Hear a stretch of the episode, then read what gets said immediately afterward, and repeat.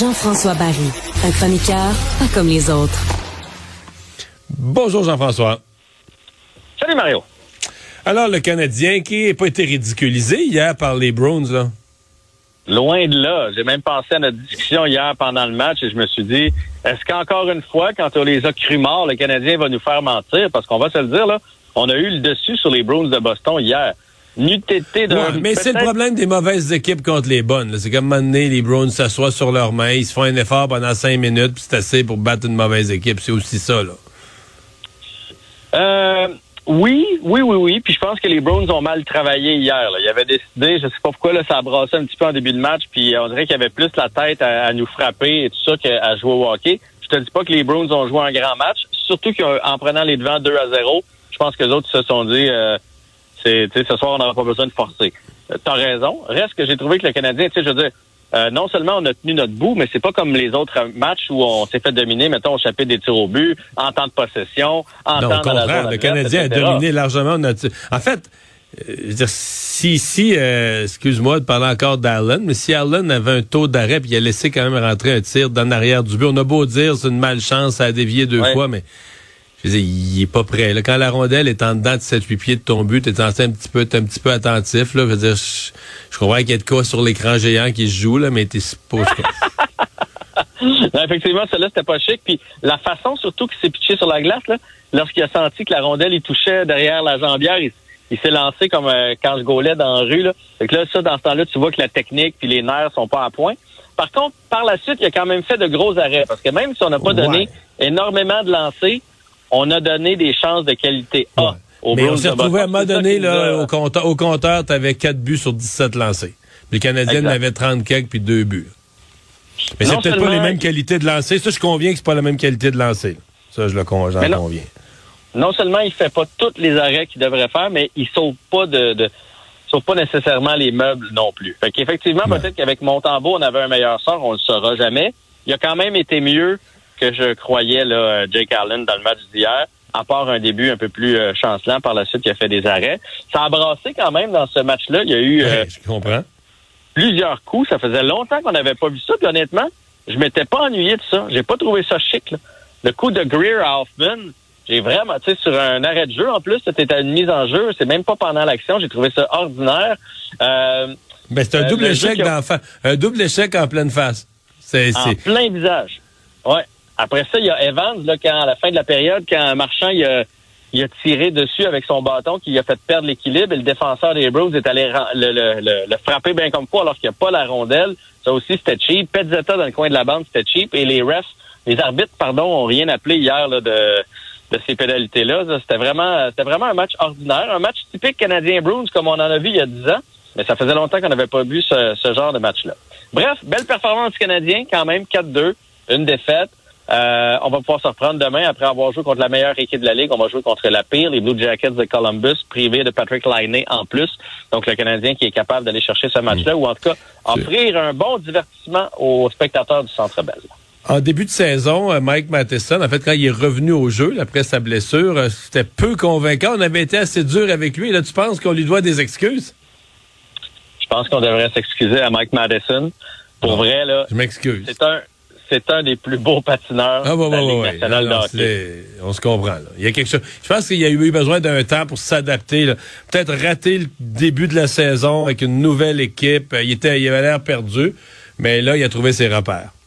Ouais, dans un nouveau rôle aussi, parce qu'à Pittsburgh, c'est un défenseur cinq six. Là. Il n'y avait pas le temps de glace qu'on lui donne ici à Montréal, la latitude qu'on lui donne. Mais hey, hier, là, je ne sais pas si tu as vu le petit tourniquet qu'il a fait... Euh, en rentrant dans la zone des Browns, et il a failli réussir à compter. Là, je veux dire, il a tout un patin. Il a joué tout près de, vingt-neuf, de trente minutes hier. Il manquait quelques ouais, là, on l'utilise. Là, que le Martin Saint-Louis l'utilise. Il devient, à mon avis, dans, dans le dernier mois, il doit être un des plus utilisés des défenseurs de la Ligue en nombre ah, de oui. minutes par match. Là.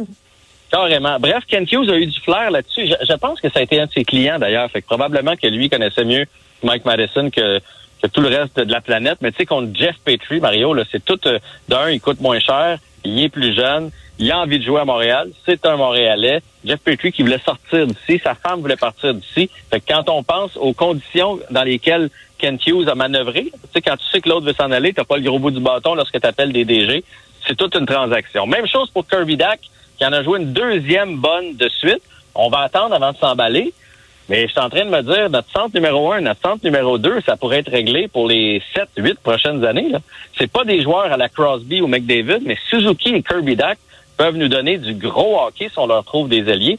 Je sais pas si toi t'es impressionné, mais hier, son calme, sa grande charpente, il y a un joueur des Bruins qui a essayé de le mettre K O là, lorsqu'il tournait le, le coin du filet. C'est le joueur des Bruins qui a tombé, là. On oublie qu'il fait six et quatre, ce, ce jeune homme-là de vingt-deux, vingt-trois ans, mais tantôt à vingt-sept, vingt-huit, là, quand il va avoir fini de, de prendre de la masse, et cetera. Non, mais... il va faire peur, là. Mais il, écoute... Il...